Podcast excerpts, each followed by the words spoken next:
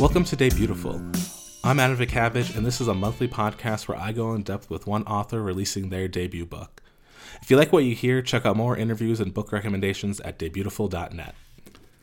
Today's guest is a fiction writer, essayist, and book critic whose work has appeared in the New York Times, the LA Times, the Washington Post, the New Yorker, and so many other publications. She is the founder and host of the Other Stories podcast and is a doctoral student at the University of Nebraska Lincoln.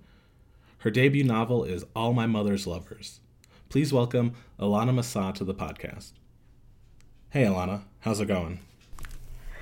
Thank you for having me. First of all, oh, thank definitely. you, Adam. Uh, I love this uh, show, and I just I think it's it's great, um, and it's fun to be on this side of the podcasting table, as it were. Um, I am holding up well so far during this incredibly bizarre moment we are in. How are you? You know what? Thanks for asking. I am I, I am doing a okay. In the middle of all of this, I started a new day job, um, which is lucky. Like I I'm lucky to have a job that I could work from home and I don't have to worry about anything. But it's weird to be like training on Zoom all day when like the world around me is falling apart. Definitely, yes. Uh, the the constant zooming uh, for anyone who's working remotely or teaching remotely or taking classes remotely is um, really something. And and you mentioned it's good to be on the other side of the podcast. Uh, I do want to talk about your podcast in a little bit, the uh, the other stories, but I, I kind of want to get to know who Ilana is. You are like um, a writer's writer. I feel like you host a podcast, you do book criticism, you are getting a PhD, and you have a debut book coming out called All My Mother's Lovers. But where did where did this passion for literature come from?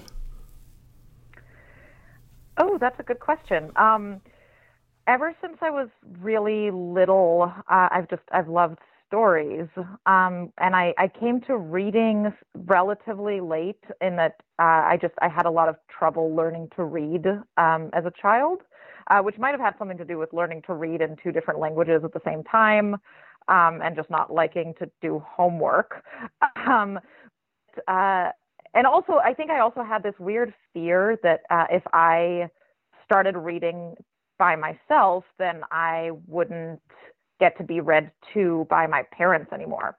Um, which, even though they said was not the case, of course, once I did finally, you know, learn to read by myself, that just sort of naturally dropped off. So, yeah, so I'm I I wonder if I was just trying to make that not happen.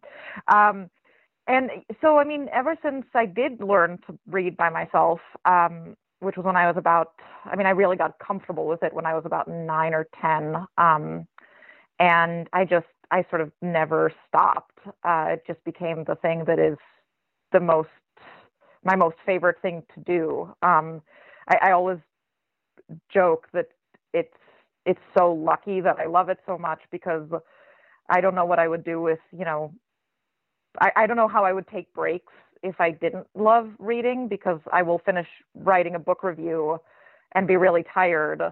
Um, and, and then I'll go and I'll open another book. and that'll be the thing I do before bed as a break from book criticism. So I, I feel like I'm really lucky in that I've managed to keep loving it for this long. And and with with that reading, that passion, was writing always a passion, or did that come up later?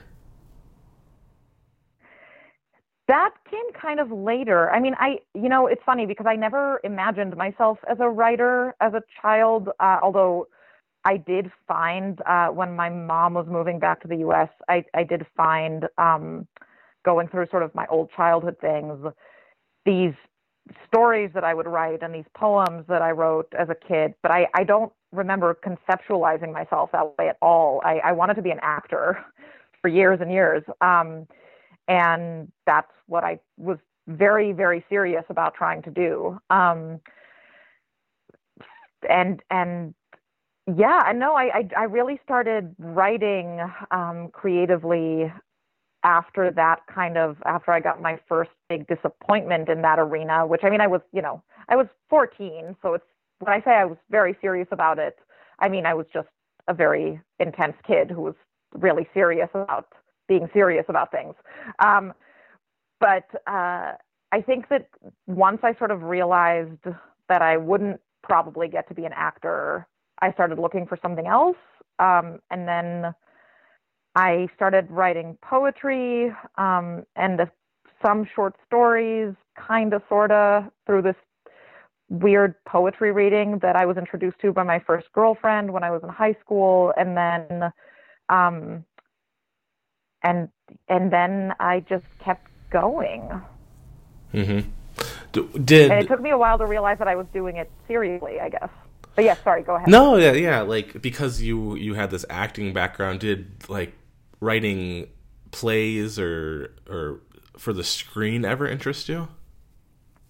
No, Hmm. No, I took one class in college that was uh, about game writing, so like for computer game scripts. That because it was just it, it seemed like if I could, you know, make money writing in some way, that would be a really cool way to do it. Um, but like all writing jobs that are creative, that is like an incredibly difficult gig to get. Uh, and I was not nowhere near familiar enough with the world to be able to stick it out. Uh, but that was really my only time that I ever tried playing around with script format. It's just not it's not interesting to me. It requires other people to make it happen.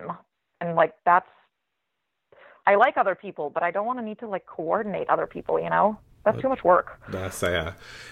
Yeah, it, that interests me. You're right because with a book, it's so insular, and you are in control of your own destiny for the most part. Like there's you know publicists and uh, editors, but you know 99% of the work that goes into it is you by yourself forever until it finally hits a page that someone's willing to pay to print.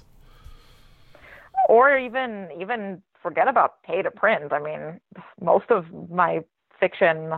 I was actually just talking to a student today who was asking me about sort of what how I got into the career that I got into, and I told him about you know the the various kinds of writing that I do. Um, and I, I mean, I told him that the vast majority of my fiction was not paid for. I mean, I, I think before selling a book, I was paid for my fiction exactly three times, you know, in 10 years. Yeah, let's talk about that. You, you do do a lot of different writing. Um, this you you said you kind of started being serious about it. When did you realize this could be a career writing stories or book criticism? When did you start really getting serious? I am still not convinced that it can be a career. Unfortunately, I, I, wish I, I wish I, I wish I were. Um, I mean, it is something that I do, and it's something that I get paid to do. But I have never been able to, um, you know, live off of just freelancing. Um, and there are no staff positions to be found, it seems. Um, it's something that I deeply, deeply love. Uh, but I started doing it again because it was one of the sort of many, many paths that I was trying to take uh, because of this, you know, because of the reality of the writing world. Um, so I mean, when I when I wanted to be an actor, I mean, this is part of why this weirdly connects. When I wanted to be an actor when I was really young, my dad sat me down and he told me, you know, okay, if you are serious about wanting to act, that is great and I will support you and I you know, your mom and I will always support you in in doing what you love, but I want to explain to you because he's been involved with some like actual working actors in his life um and used to work in TV and stuff. So he told me that you know I want I want you to understand that it's a really long road, um, and it's you're not going to be paid very much, uh, and it's going to take a long time until you get money. And uh, my memory of this is that I was very precocious, and that I said, "That's fine, I'll waitress." I'm not sure if that is how it actually happened. I I I hope it is because it's such a great line that I was just like so willing to work whatever I needed to work in order to be an actor. Um, but basically, that's what happened to me as a writer. You know, I just found I went to as many lengths as I could to figure out all of the ways in which I would potentially be able to make money writing. Mm-hmm. And then I just started doing all of them because none of them paid enough. yeah. Yeah, that's um That's kind depressing. of yeah. I know. I mean, that is the, like like you said. There's no staff writing positions to be found, especially you know. I saw a tweet recently, and I can't remember who tweeted it, but it was you know only in journalism are you okay with your job being threatened to be cut every six months because mm-hmm. it's so volatile in the writing world. You know. I mean, not even the literary yeah. writing world, which pays pennies compared to journalism, which pays pennies to everything else, you know? Right. Yeah, when you went to Sarah Lawrence, it was were you because you were past fourteen, you had your acting heart, heartbroken kind of were, right. Were you already trying to write then? Kind of. Um, I don't think I was really. I didn't really know what I wanted. Um, I knew that I wanted to get an education. I knew that I wanted to forget education. I knew I wanted to go to a place where learning would be fun um, because I always knew it could be, but it never had been. You know, school isn't um, for many of us. Um, and I was a good student, but I was never having fun. Um, I was never really enjoying what I was studying, but I knew that I could. I knew that it was possible. You know, like I knew that it was possible to be in a classroom where you could feel actually titillated and you know, on edge in the best way, um, and like your brain was doing something special. And yeah, so I went to Sarah Lawrence, um, which is a strange, lovely place with issues like every other college. Um, and while I was there was actually when I realized, oh, I think I'm going to be a writer, or I think I want to be a writer, and I'm getting these nods from people that they think that this is possible for me if I keep working. And then did you and go so that, that felt really special.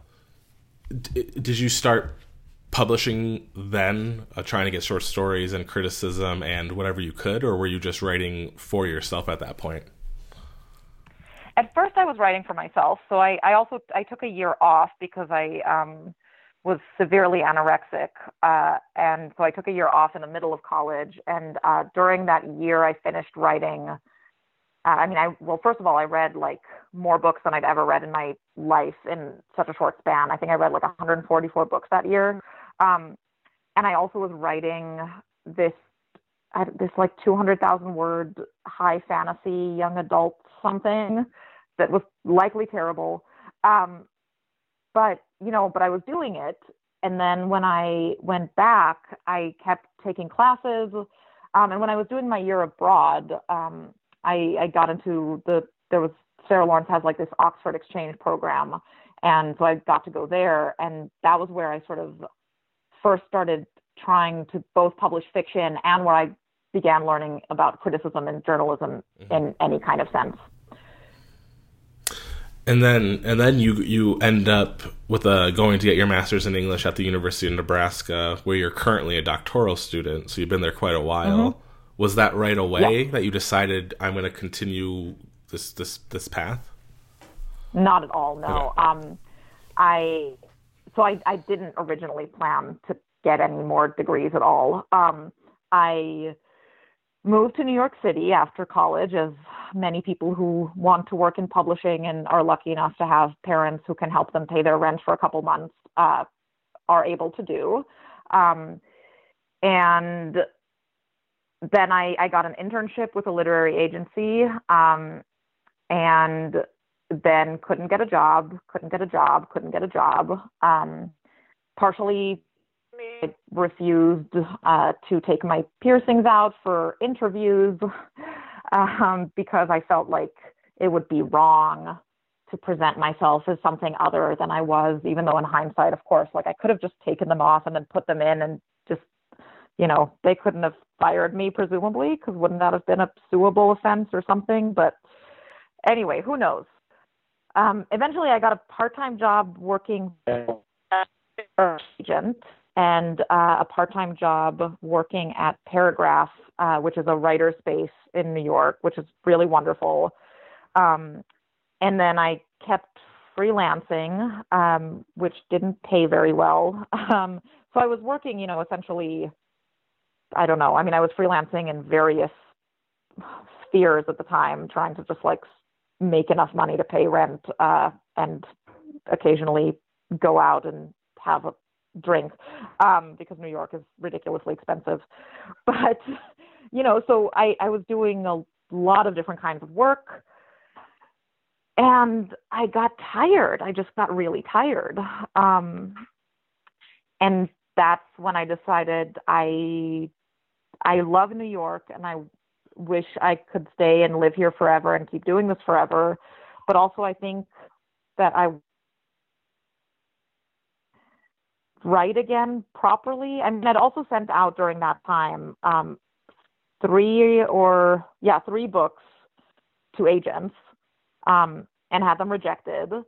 Um, but I was learning a lot. You know, I was learning a lot about the industry and I was learning a lot about editing and I was getting to know a lot of people who were writers and getting to know just like a lot of different communities that have become and remained great communities. But I, yeah, but I was just, I was really tired of the pace. I was exhausted. So I, I started applying to PhDs and MFA programs literally just to like find a way to get health insurance, um, which is sad, uh, but also I think true. Um, and you know, I mean, and, and I do enjoy learning, and I do enjoy getting to sort of again sit in classrooms that feel nurturing and interesting, and like we're talking about things that are broadening my mind and the program I attend also has a lot of teachers here who care about sort of the ways in which literature can actually affect the world or the ways in which literature is gatekeeping. And there's sort of a lot of people here that I feel are very much care about sort of real world consequences in relation to literature. And that's, that feels good. Um, so, I mean, I found really good people here and I'm glad that I came here. Um, but it, it really was in many ways sort of and then from get, starting your master's to currently uh, being there, how long have you been in Lincoln? Uh, three years. So I actually applied to just to the PhD program and got my master's kind of along the way. Oh, okay. Like I, I, yeah. So I just was directly admitted, and then I decided I should get my master's because what if I don't make it through all of the years of the PhD? Because sure. again, I'm getting tired. Yeah, sure, sure, sure. you know. Um, yeah yeah, and I just want to spend a lot of time on your background because I think, like you said, you, you learn the industry. Writing d- doesn't pay, and like I think a lot of people out there who aren't necessarily who want to be writers see this very uh, singular path to beco- becoming a writer in some way. And I always mm-hmm. like to get these stories out that you know these these paths aren't straight and narrow. There's a lot of bends and curves into them. Yeah, yeah. I mean, and I also that's that's partly what I tell my students. You know, I mean, I I always want to encourage people to be writers. I just also feel like, you know, I didn't necessarily understand what it meant to be a writer. You know, when I decided I was going to be or wanted to be, um, and I had to kind of muddle my way through and and try a whole lot of different things. Um, in order to figure out how it was going to work for me. And I think I think that that is the key a lot of people. Um, and yeah, and, and we don't we don't talk about it very much. And I, I think it's important because people tend to give up if they think that they can't access the one way that they see into becoming a writer, and that's just not the way many many of us end up mm-hmm. being writers. You know. Mm-hmm definitely. You mentioned during your New York years you sent out books that were rejected. Were those also high fantasy like that first book you had attempted, or what? What were no, those no, about? No. Yeah. um, the first one uh, was this very.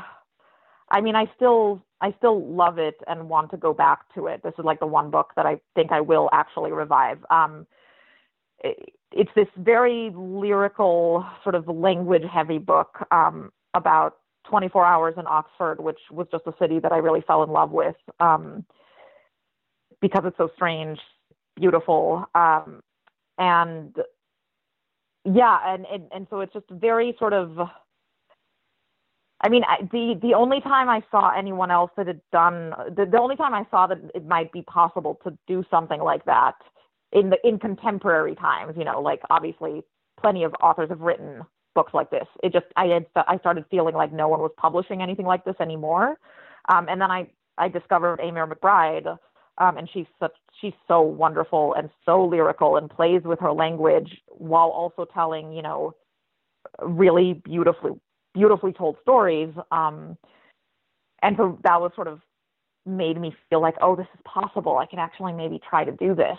Um, but yeah, so that was one. Um, and another was one that I had been writing throughout college um, that I don't think I will ever come back to. That was a, a literary novel that I was I was trying things out. I like a lot of the people that I wrote in it. I just I don't I don't really know what I would do with it anymore um, because I, I edited it and changed it so many times to the point where I just don't even trust myself with it or trust it as a concept anymore, really.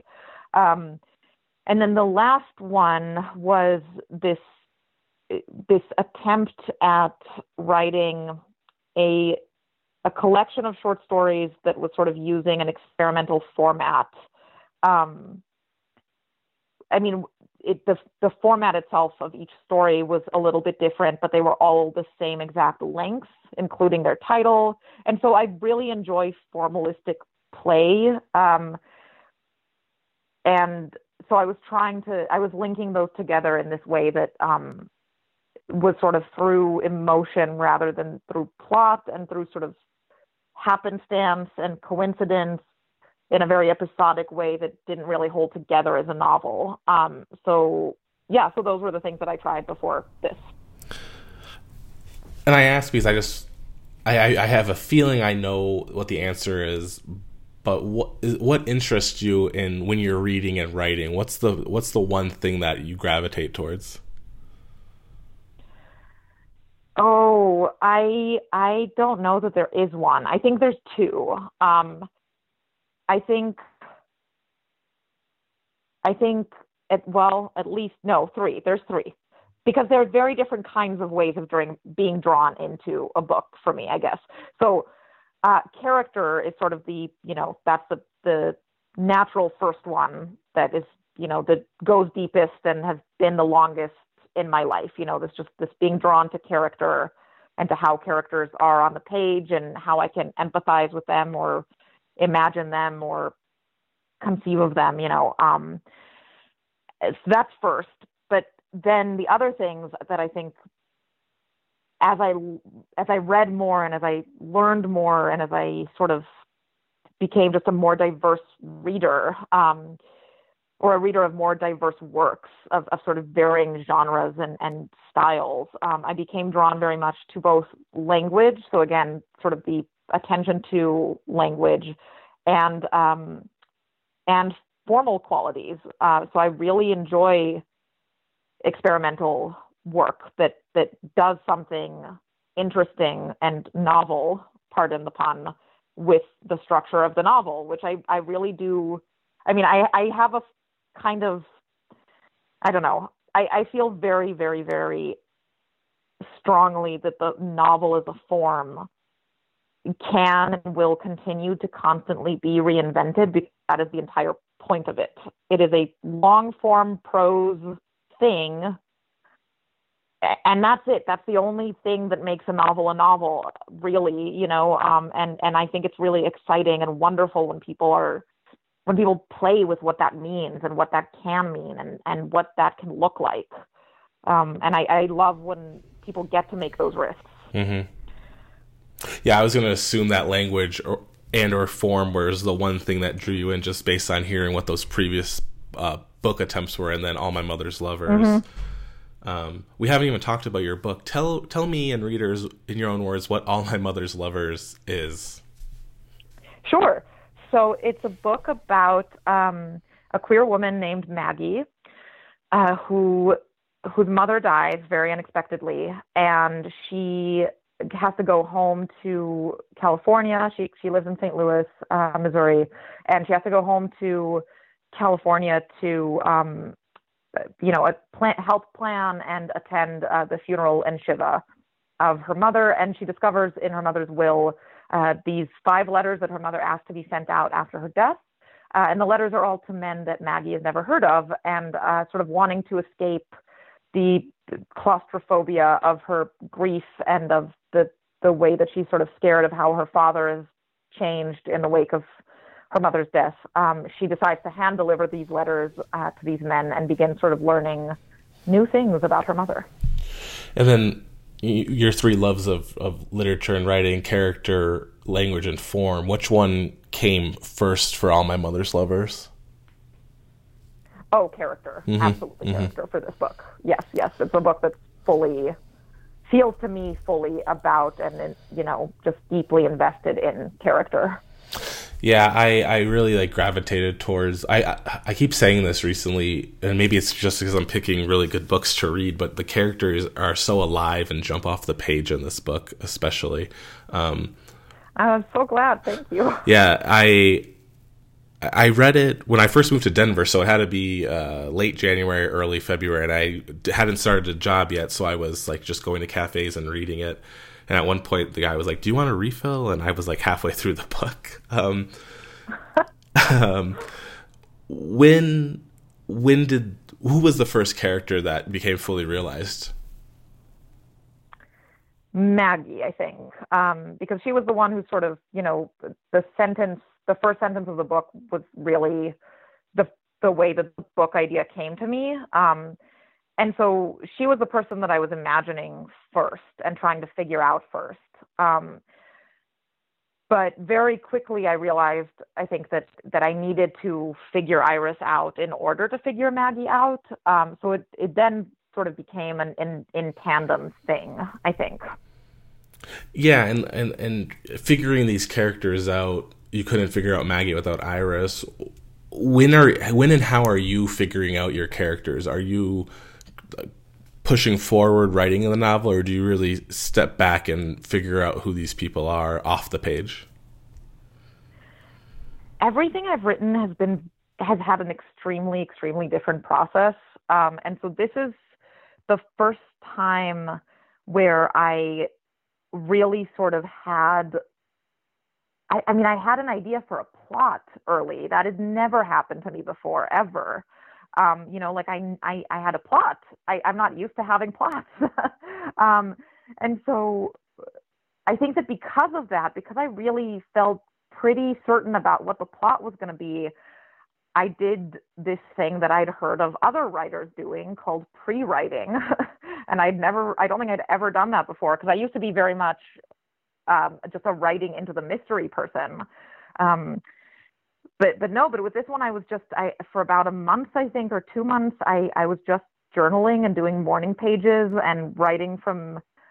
I mean, not journaling about myself. I was journaling about these, you know, these characters and trying to figure out who they were and just, you know, imagining their backstories and writing like, you know, so I'm going to now think about this man of you know that Iris was being in this particular time, and now I'm going to think about what his life was like before her and after her, and and what she imagined about his life, and you know, like I just did a lot of that stuff before I got to actually writing the scenes. Um, yeah, which I really had never done before, and it was interesting. It was a cool process. Do you think this novel was successful because of that, or it was just happenstance that you tried that with this book? I don't know. I think because the characters were never what people complained about in the other books. Um, I suspect that no. I think that I, because I had a plot this time was really what helped this book work. And then developing the plot, the you know the different men. You said that that came really early for you did it look like it looks now with the letters and or the will and the letters or did that unfold over time as you got to know the characters? No no that that was the plot. That was, that was it like, right when away. i realized that i had oh i have this i have a like i have letters i have a road trip story oh that's it i have a plot. I know i know what i need to do. You know like i didn't need i, I didn't plan that much more than that. Oh. i have a character and she's going to go deliver letters and that delivery is a plot because it is it, it, it includes um, you know driving from one place to another and that is literal movement, I felt like, oh, I'm set. You know, like I, I have a plot. I know how to make this work. Which I mean, I know that can't work always, I'm assuming, or every novel would be a road trip novel, but like it just it did in this particular instance. Mm-hmm. And then when did you as you were writing were you playing with language and form throughout that or did you just try to get everything down and then go back to to explore that? Oh oh gosh. Um no no. I i was definitely not playing with those things in this book really. I mean form a little just in terms of figuring out how to structure the novel you know? Um but i i don't feel like i mean you know i care about language but i don't think that i was writing this book in a way that was sort of uh, paying more attention to language um, than I was paying attention to all of the other things that I was paying attention to as well. Mm-hmm. If that makes sense. No, definitely it does. Um,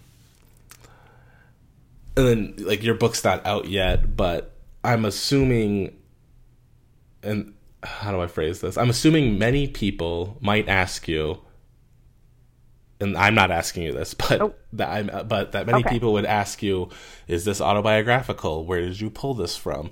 Do you feel do you, do you anticipate that? Um, I mean, I did. Uh, I did, which is why I put the dedication uh, in the book that I have there. Uh, because the book is literally dedicated to my mother, who is not the mother in this book. Yeah. Um, which was a very deliberate move on my part that I made a decision about very early in, in the process because the minute I realized that I was writing about a mother and a daughter, mm-hmm. um, and my mother is, you know, alive uh, and in my life, and I just having seen the questions that debut novelists get, mm-hmm. um, I decided. I mean, this is way before I knew I was going to sell this, mind you. Mm-hmm. I in my fantasy world of like maybe I'll manage to sell this book. I was already thinking just if I ever do sell this, the dedication will have to be this because I, my poor mom does not deserve everyone asking her, so who are the men? no, it is not. It is not based on autobiographical experience at all. Um, I mean, there are plenty of parts of me in the book because, mm-hmm. of course, yeah. but I, my mother did not. I did not discover any uh, letters, mm-hmm. and it that did not happen upon my father's death either. I didn't just like gender swap them. Mm-hmm. You mentioned like, of course, there's parts of yourself in in this book. Were there parts of yourself in the other books as well? Is, is that something you always pull from? Oh, I didn't even mean deliberately. Mm. I mean, I, I'm sure there are. Oh, okay, I think, okay. I don't think that way. I don't like as, as a my my way of writing fiction is that I have very a very difficult time ever thinking about where I fit in in the book. I only realize sort of in hindsight, like, oh, well, of course, these are things that fit or that I drew from life or something. It's not, I don't think it's very conscious. Mm-hmm. Yeah, I was just reading um, the Pen 10 interview with C. Pam Zhang, and she, and mm-hmm. the, I think the question was about like identity and, and, and herself in the book. And she said, you know, I, I, dread answering that question, but I know I have to. Um, and and the idea right. of like identity in your book, it, it, parallels like you know like sitting Shiva, which is something yeah. not everyone does. So and and they might draw parallels to the real you and the, the Maggie. Sure. Yeah. Um, I yeah, had no, yeah. yeah I, I, don't think I had a question there. I just was thinking about identity a lot in, in literature because I feel if I ever wrote a book as a white guy who lives in a major city, no one's gonna be like, well, how did being a white guy in a major city like influence this book? you know? right. Although, although I mean, if we we can yeah. be having those conversations, mm-hmm. you know, I mean, being a white guy in a major city is is an experience you know if if that's the whole thing is if we're if we treat it like that as the default then mm-hmm. we don't get to actually talk about what that means mm-hmm. but yeah. i mean i'm sure i'm sure that it feels a certain way to be a white guy in a city yeah. you know mm-hmm, mm-hmm. yeah I, I just i've been just reading more and more interviews and which is what I've been trying to do over the past few years, especially is just to see how writers talk about literature. Um, mm-hmm. it just reminds me of uh, I think it was Lauren Groff who she refused to answer the New York Times. Well, what is it like being a mother who writes? And um, uh, yes, that was great. And it's just like I, I just been thinking about that more because I've been guilty of it, asking, oh, what like asking the simple questions that, oh, not the simple questions, asking the wrong simple questions. I would say, and it's just been mm. interesting as as as as more diverse as my reading has gotten which I feel like I was always kind of diverse from that might be the wrong word, uh, different viewpoints of the world. I mm-hmm. I become more conscious about how I read.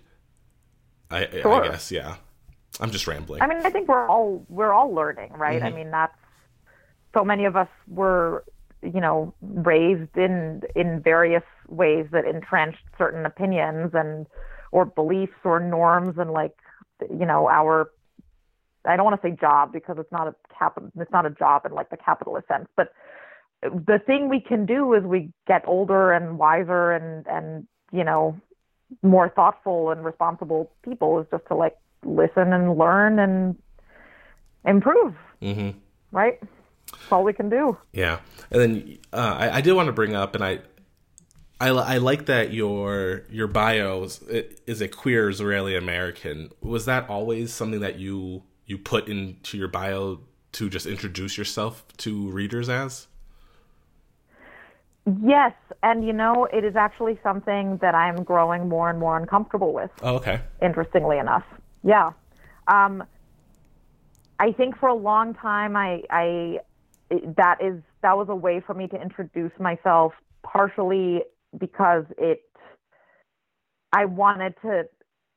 I I wanted. I think I needed for quite a time to make it really clear early on when I was introducing myself to editors or professional contacts that like I did not grow up here. Um, just because that means that my experience of this country is different. Um, and even though I don't have an accent in English, you know, like I mean, I, I have a flat American accent, uh, so I do have an accent, but I mean, I don't have I don't have a discernible Israeli accent. Um, it, you know, so people would assume that I was that I was born and raised here. Uh, you know, they would often not assume I was Jewish, um, and so doing that for a long time was just a sort of coding, so that I was not. I guess so that no one would speak to me or or assume that there were things that was that it was safe to say around me that I didn't want them to say around me or that I didn't want to need to deal with, you know. Um, it was just sort of a way of, you know, making it clear that like I'm not I I am not a white wasp from Connecticut, which there are many wonderful white wasps from Connecticut. I just mean that like I was not one of them. And I I after college when I was around a lot of them it, it took me a while to realize that that you know that I had been ignoring a lot of weird stuff that I had either like been trying to assimilate into myself or that I was sort of ignoring about my own identity. Um, so yeah, but I think that the, I'm I'm more and more becoming uncomfortable with it because of sort of the uh, political nature of the of the word Israeli of the of the nation that is considered or the you know the internationally recognized nation of Israel um, versus the non internationally recognized or which should have been because it had been um, but it, it is not uh, Palestine even though I mean there's just there's a lot of history that I think was elided even from me, even from someone who like was raised extremely left wing by very like woke parents, as it were. Um, so there's, you know, I don't know. I'm I'm grappling with it. I'm thinking mm-hmm. about it. I mean, it's there in my bio. It's going to be on the book. It mm-hmm. is what it is right now. But um, it's it's a complicated identity space to live in that is also constantly being um, politicized by other people, mm-hmm, mm-hmm. which also complicates it. Mm-hmm. And just switching topics wildly please. and rapidly, um, just because I want to keep, please, I don't want to keep you all night. Um, I do want to talk about your podcast, the other s- stories. mm-hmm.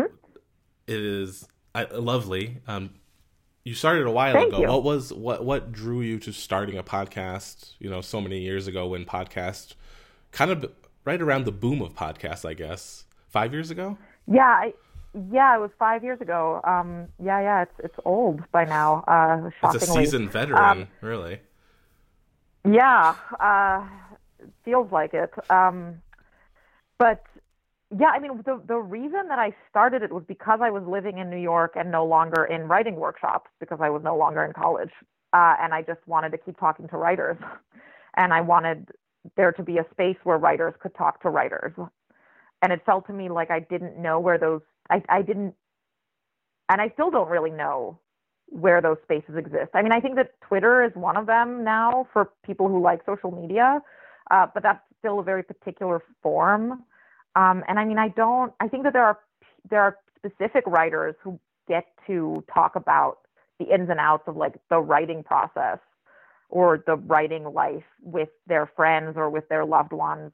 Um, but I think a lot of writers, even when they have a writing community, you know, you don't often get into those nitty gritty conversations, and that could be fun.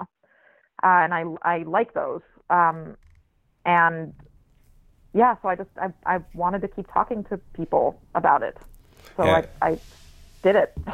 That's exactly what Debutiful started as. I am very tangentially in the literary world. Like I do not write fiction myself. I just like to read and I started freelancing, like with doing interviews, and then mm-hmm. getting paid is great, and I love that. But then part of it was like, yeah. oh, I would just love to talk to every single person I could talk to, and not have to worry about an editor. Right, you can only pitch so many yeah. things, right? Mm-hmm. Or they'll only accept so many things. Exactly, because like we said, the literary world has you know a dollar to its name. It can't pay everyone everything. Basically. um, yeah. Yep. But I just wanted to give a shout out to the other stories, and I usually end Thank you. like podcasts with asking for book recommendations. You you know you are a critic. You have you have criticism out there, but you also love to read just because you love to read. Is there anything recently or upcoming that you just love so much? Oh my gosh. Um, I should have told you I, I was going to ask this question because I feel like you have a lot of. No, no, no. it's good. It's good. It's good because what I'm going to actually do is I'm not going to recommend anything that I've written about because I have written about it mm-hmm. and those are out there to be found. Uh-huh. Um, and instead, I think I want to recommend uh, things that, like, you know, that I've read for pleasure and that that I have not gotten to write about for various reasons, um, either just because it's an old book or um, because no one let me write about it. Um, so, yeah, so I think, um, let's see. I definitely love everything that Brian Morton has written, um, which is cheating a little bit because he was a mentor, um, but I've never gotten to write about his work. Uh, so I genuinely just really do love it um, and think he's just such a beautiful, tender writer. Um, and I really, really love um, the book version of um, Ella Enchanted, which is a, a middle grade book um, and is not, you know, uh, yeah, it's just a book from my past that I like to pick up occasionally um, because it's so like lovely. Um, I'm looking at my bookshelves right now because I'm just I'm I'm looking for the kind of some of the books that I was thinking of. Oh, uh, Joseph. Oh no, I I've written about Josephine Johnson by now, so now I can't actually recommend her. Ooh, I've not written about Yaa Gyasi.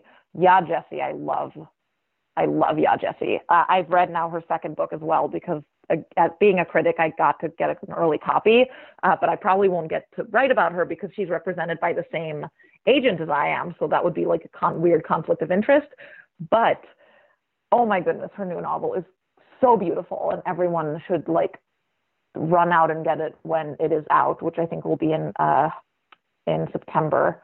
Um, I re- weirdly love. I mean, I don't know if it's weird. I love, love, love uh, the Girls by Emma Cline. I really love that book. Um, I just thought it was a really eerie distillation of like girlhood in of a certain kind. Um, and uh, wait, there was something else that I was had on the tip of my tongue that was I was just thinking about. Mm, shoot, where did it go? Where did it go? Oh no. Oh no. It was there. Yes, too many books. Um, oh no, it was it. I was just going to mention again the person that I mentioned earlier, Eimear McBride, um, who is a, an Irish author uh, who I love. Thank you so much to Ilana for recommending those books and talking with me about her career, her books, and everything in between. You can find her on the internet at ilanamasad.com, and her Twitter, which I highly recommend, is Ilana Slightly, I L A N A Slightly. Please check her out. Subscribe to her tiny letter, subscribe to her podcast. Everything about her is what the literary community needs right now and in the future. Thank you for listening to Debutiful, the podcast. Please check out Debutiful, the website, or Debutiful, the social media. It's at Debutiful on all three of the main social media sites, and it is debutiful.net, not .com. I couldn't get that, and I'm not going to pay a lot of money to buy it from a random person. I'm Adam Vitcavage. Thank you so much for listening. Thank you for being safe during COVID 19. I hope everyone's doing okay. Until next time, have a good one.